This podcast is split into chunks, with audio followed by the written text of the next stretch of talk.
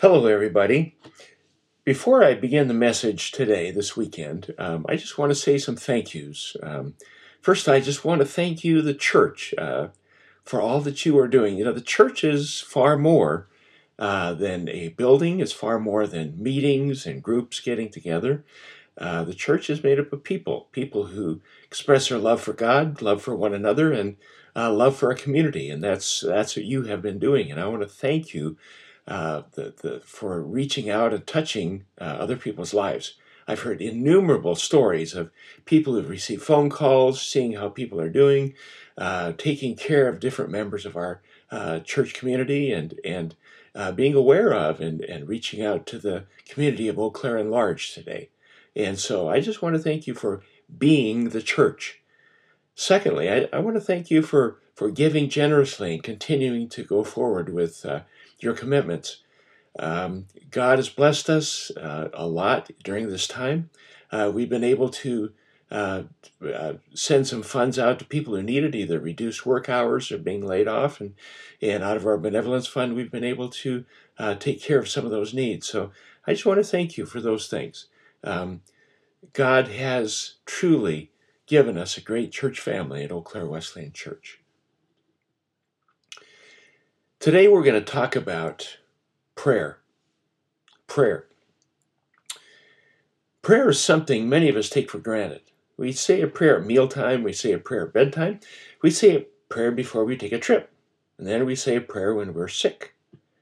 We even throw up emergency help prayers to God whenever we need it. We might even follow the example of the person who was in trouble and said, God, if you help me this one time and save my life, I promise I'll never bother you again. But prayer is far more than asking God's blessing on our food and far more than asking for a good night's rest or asking for a safe trip or healing from the flu. It's more than an emergency distress call. There are various elements of prayer. There are different types of prayer.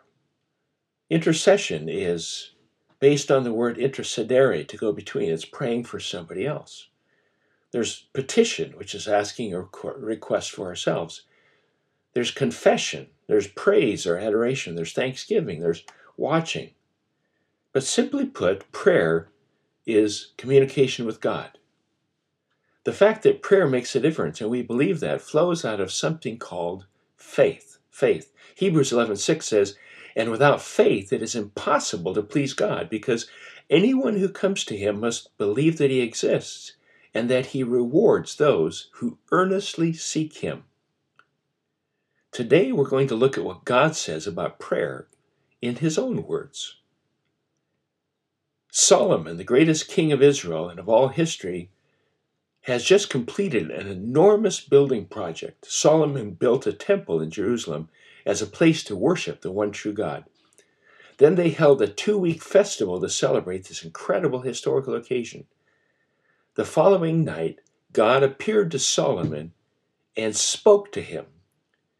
God's message to Solomon is recorded in 2 Chronicles 7, and I'd like us to look at part of this passage. Second Chronicles 7 the Lord appeared to him at night and said, I have heard your prayer and have chosen this place for myself as a temple for sacrifices.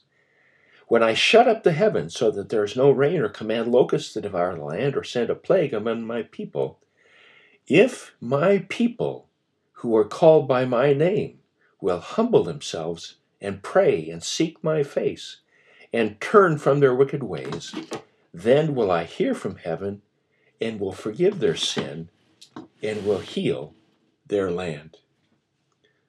Let's pray, shall we? Father, we just thank you that you speak to us through your word, the word, the living word of God.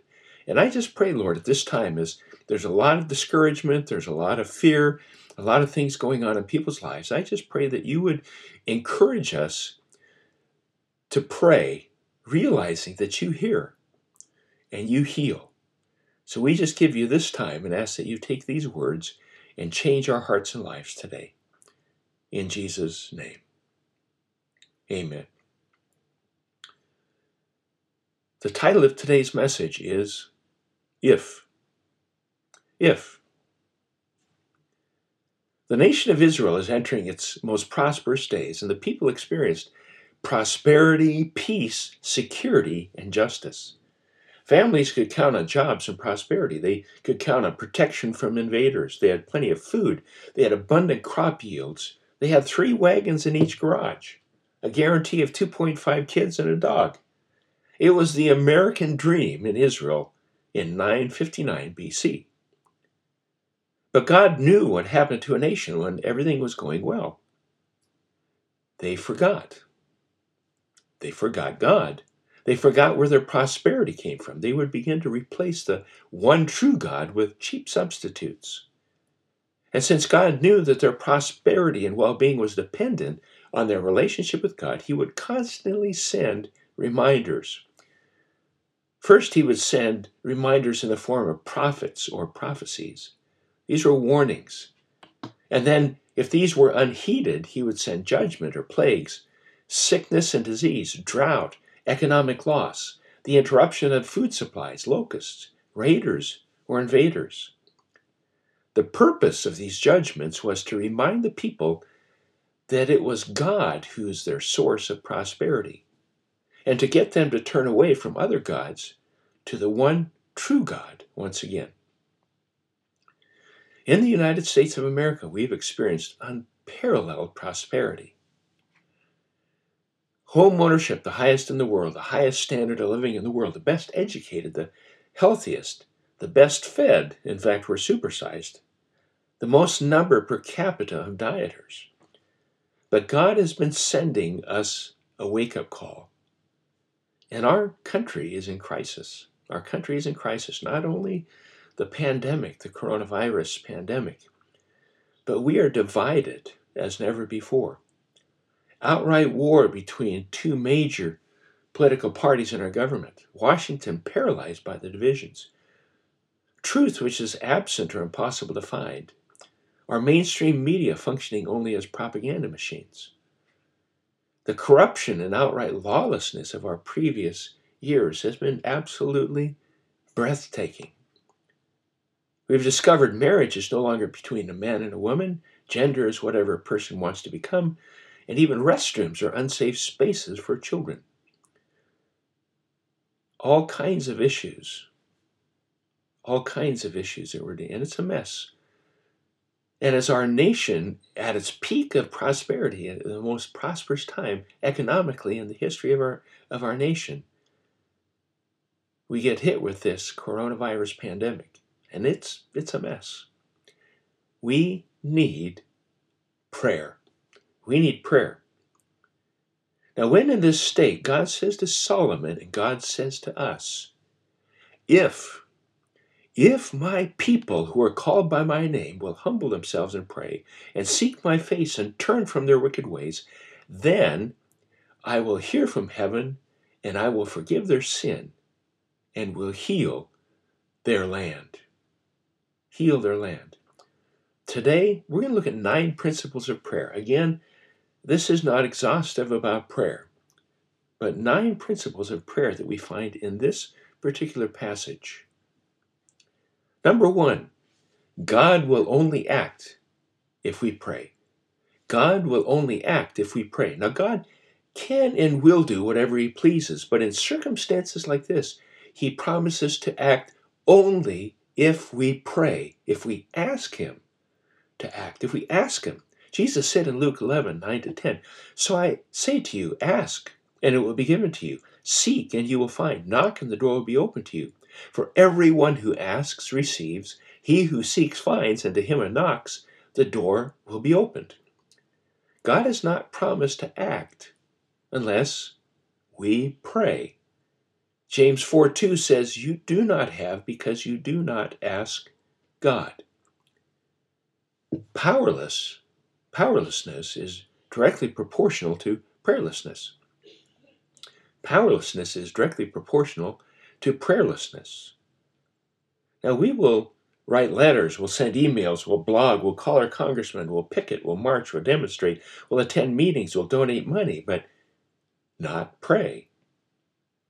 As good church people, we attend services, we work with children and youth, we go to Connect Group, we participate in fellowship events, we invite people to church, we visit the sick, we have neighborhood barbecues, we do a lot of great things, but we don't pray. If my people, a big if, God will only act if we ask Him to. Pray. Pray.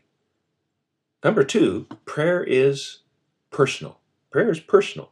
If my people, now even though the sins are national and corporate, the prayer to God is always personal. It's not they have sinned or even we have sinned, but it's I have sinned. I have sinned. Even though Solomon talks about the corporate nature of sin, the national expression of sin, leaders own the sin, they confess it themselves. Sin is corporate, but confession is personal. We find this personal confession of sin all throughout the Bible, especially with people like Jeremiah, prophets who said, I have sinned. He owns the sin of his people. God is a personal God who listens to each of us as individuals. We cannot depend on someone else's relationship with God. Your parents may have a relationship with God, but that's not good enough. Do you have a relationship with God? Your grandfather or grandmother may have a relationship with God, but that's not enough. Do you? Your husband or wife may have a relationship with God. Do you? We are not related to God through others, like a first or second cousin or brother in law. God has no grandchildren, God only has children. A personal relationship. Prayer is personal. My people. Thirdly, prayer is the primary expression of our relationship with God. Prayer is the primary expression of our relationship with God. It says those who are called by my name, those who are called by my name. If we call ourselves Christians, we have the name of Christ. God has called us into a special relationship, a unique relationship. And we cannot be in a relationship without communication. There has to be communication. Now, I've counseled many couples over the last 40 years or so whose relationship had just grown cold and distant. And I hear them say, I just don't love him anymore. I just don't love her anymore. When we get to the root problem, it many times is that they never really talk. The common denominator of problems in a relationship is no communication. No communication means no relationship. The Bible often uses the human marriage relationship to illustrate our spiritual relationship to God. We are called the bride of Christ. And when we turn over our life to Jesus, we become married to Him. Married to Him. The promise to love, cherish, and be faithful to God, forsaking all others. God initiated this relationship, sent Jesus to make it possible, and we respond. But like those who got married and after the honeymoon said, I'll talk to you again in about 20 years. Some people never communicate with God. Pray. Pray. Now we are called of God not into rule keeping, but into relationship, personal relationship. Prayer is the primary expression of our relationship. Number four, prayer is humbling. Prayer is humbling. It says those who will humble themselves and pray. Humble themselves and pray. Humble says, I need God. I need God. I will never forget the events surrounding 9 11. America did not need God until attacked on our own soil. And the people of our country united in humility. They met in churches across our nation to pray and seek God. And it lasted, what? Like two months? 9 11 was an instrument of judgment in God to remind us how much we need God. God did not cause 9 11, He allowed it. What has happened during this pandemic? All of a sudden, the entire world, the globe, realizes They don't have the answers. And they realize that we need God. We need God. All through the history of the Bible, we read of God allowing or even raising up foreign armies to fight and defeat God's people, Israel, as an instrument of God's judgment in order to remind his people how much they need God. I do not want to equate the modern United States with ancient Israel, but there are some very real parallels and applications. Personally, God allows challenges in our lives that are too big for us to handle so that we will go to our knees and pray. And you know what? It's humbling. It's humbling. It's supposed to be humbling. It is admitting that we need God. Some people need God to intervene in difficult situations out of their control. Others must humble themselves and pray by admitting that even all their success has not brought the promised happiness and fulfillment. They're empty. They need something more, something greater. They need God. Where does meaning come from? Augustine prayed, Thou hast made us for thyself, O Lord, and our heart is restless until it finds its rest in thee. Need God. Prayer is humbling. Number five, prayer is seeking God. Prayer is seeking God. It says, seek my face. What does that mean? What, is, what does it mean, seek my face? Well, today we have what's called facial recognition software. Facial recognition software. And it runs on security computers at airports, and they're hoping to catch terrorists or criminals via video surveillance. Some of our newest phones, iPhones, smartphones, have face recognition. So all we have to do is look at it and it'll open up and unlock. Does seek my face mean we are trying to recognize the face of God? Well, kind of. It's a start. But it's so much more than that. It's so much more than that. When a man falls in love with a woman, he pursues her, tries to spend time with her. He wants to have face time. He wants to be with her. He seeks her face. And a man in love will do everything possible to spend time with that woman. That passion for love, passion for relationship leads to seeking her face. When we seek God's face, it means not only recognizing his face, but pursuing face time. Not physically, but spiritually. Wouldn't it be great if we could FaceTime God with our computer or mobile device? Oh, wait, well, we can actually do that without electronics. We have FaceTime with God, spending time with God in prayer. FaceTime, seek His face, spend time, learn to know God. What pleases Him, developing a more and more intimate relationship with God. Another, another dimension of that is holiness. Holiness. Hebrews 12:14 says, "Make every effort to live in peace with all men and be holy. Without holiness, no one will see the Lord." We won't even see him without holiness. God said, Be holy, for I am holy. Now, when we think of holiness, we think of right living, right and wrong, trying hard not to sin, trying not to do anything wrong. Well, two challenges with that definition of holiness. Uh, that, that means our relationship is more self centered than God centered. In other words, what can God do for me? More concerned about victory over my sin than the fact that sin grieves the heart of God. And God walks, wants us to walk in obedience, not victory. And if we're obedient to God, we will be victorious. And the result will be victory, and it'll be unhindered face time with God.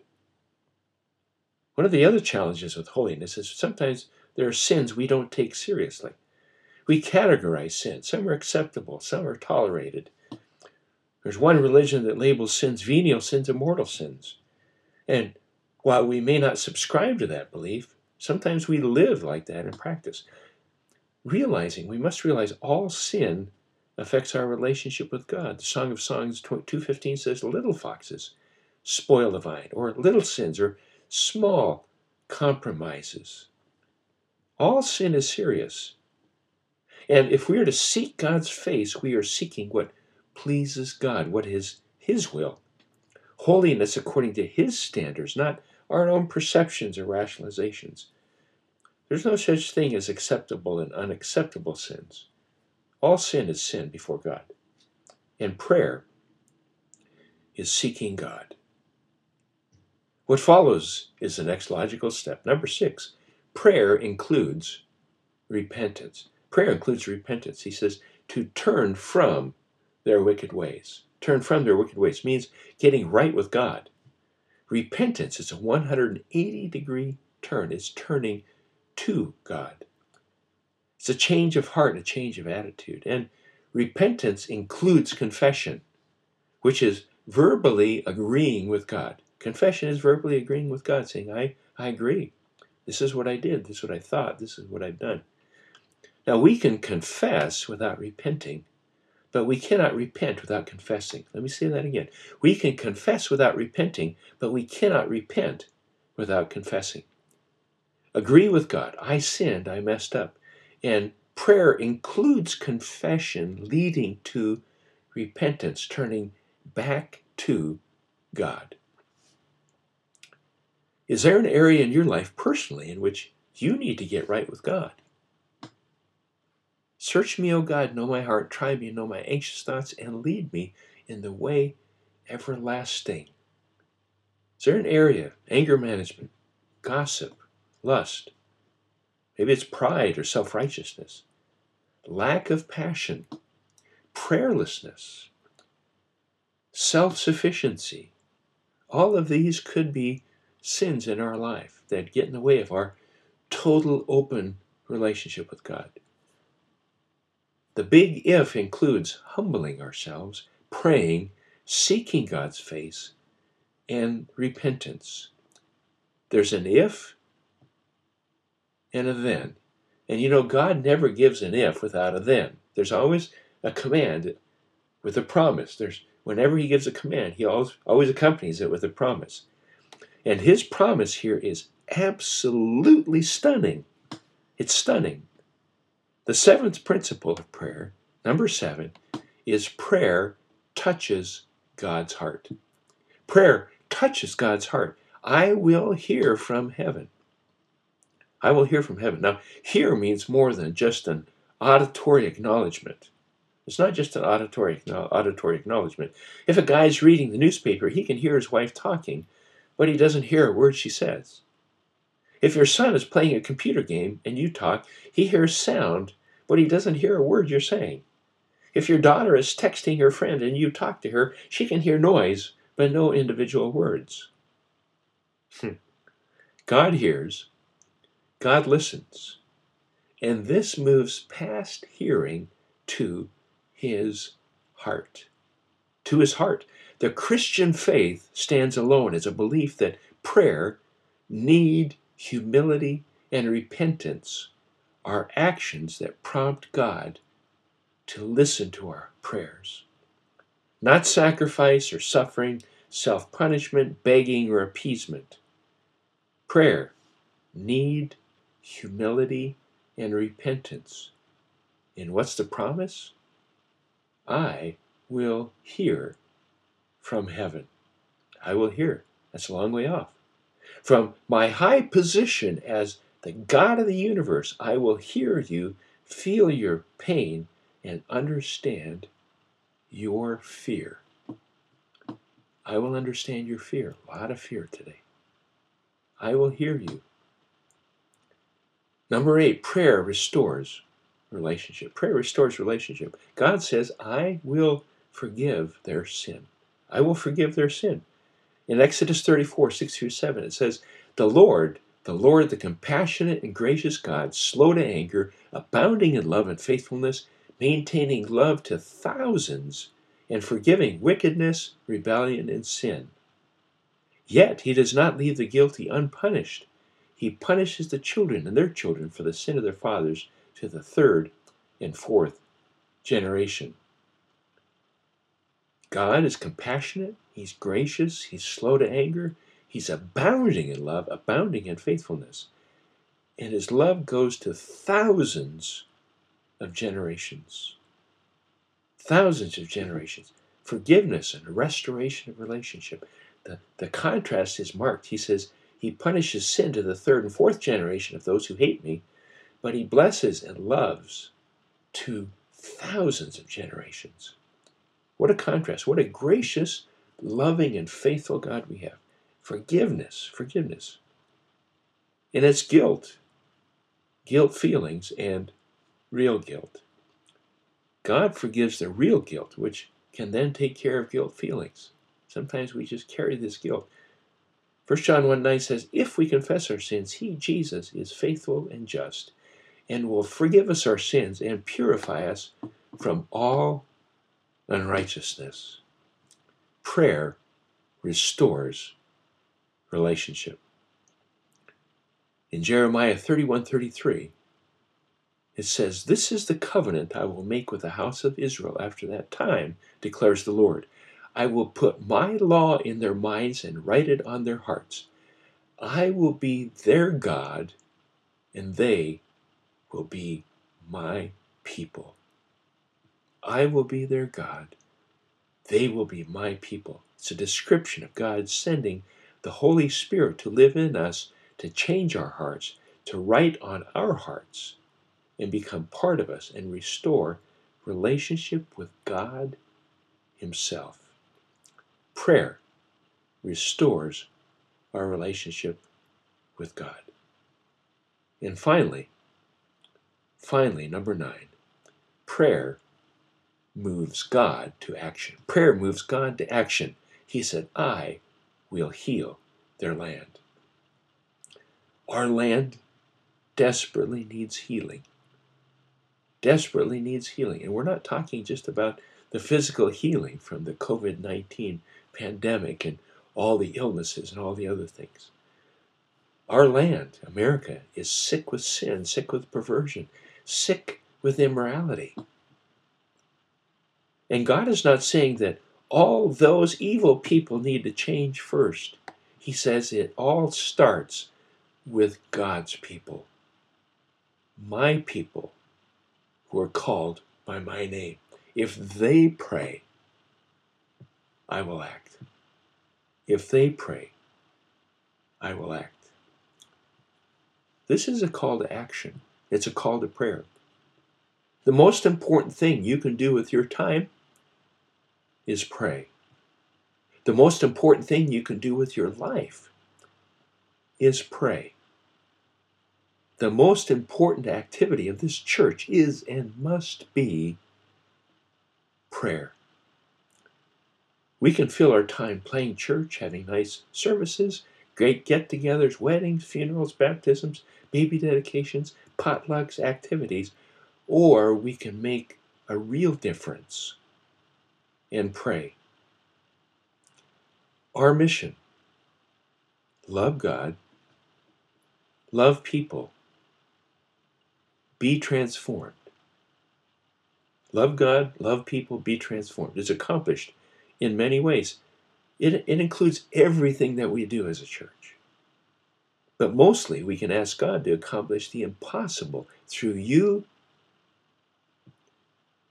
and you and you if we pray. Ezekiel 22 30 says, I looked for someone among them who would build up the wall and stand before me in the gap on behalf of the land, so I would not have to destroy it. But I found none. Would you be that one? If, if my people who are called by my name will humble themselves and pray and seek my face and turn from their wicked ways, then I will hear from heaven, will forgive their sin, and will heal their land. Father, this is a call a time in the history of our country, a time in the history of our state and our community, our county, to stand up and pray. And God, I just pray that you would give us a vision of, of what we're called to do, what we're called to be. And no matter where we are, we can pray. And I pray that as we move forward, we move forward into the next month and two months and into the summer, that we will not forget our need for you and that we would humble ourselves and we would pray so you can heal our land. We pray this in Jesus' name. Amen. Next Sunday is Mother's Day. Even though we're unable to meet together as a church family, we want to express our love and appreciation for mothers. This week, all the mothers in our congregation will be receiving a special gift in the mail. It's just a small way to say thank you and tell you how important you are. Also, as a reminder, our sanctuary is open Monday through Thursday, 10 to 12 noon for open prayer. Just feel free to come anytime for 10 minutes, 20 minutes, an hour or two to pray for our country, our state, our community, and other special needs. Finally, on Sunday, May 17th, we are having drive in church at 10 a.m. We will be serving coffee to you in your car. All you need to do is tune in through your FM radio. We're planning to do this through May, and we trust we will be able to gather again by June. But those who are concerned about COVID 19, we will continue the drive in church broadcast as long as we need to. Have a great day.